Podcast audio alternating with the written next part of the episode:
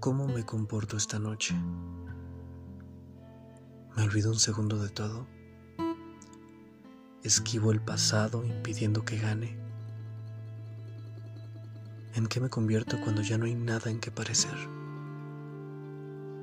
Esta dolorosa metamorfosis, esta incansable manera de detallarme en mi mente, es un diván. Es mi cambio constante. Es desprendimiento.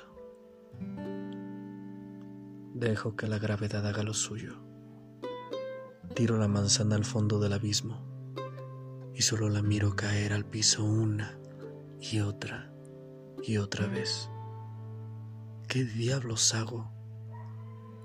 En el manual del cambio no hay nada, solo la locura que invade mis abismos, los gritos que golpean en mi cavidad craneal, memorias de una noche que amenazan con comenzar.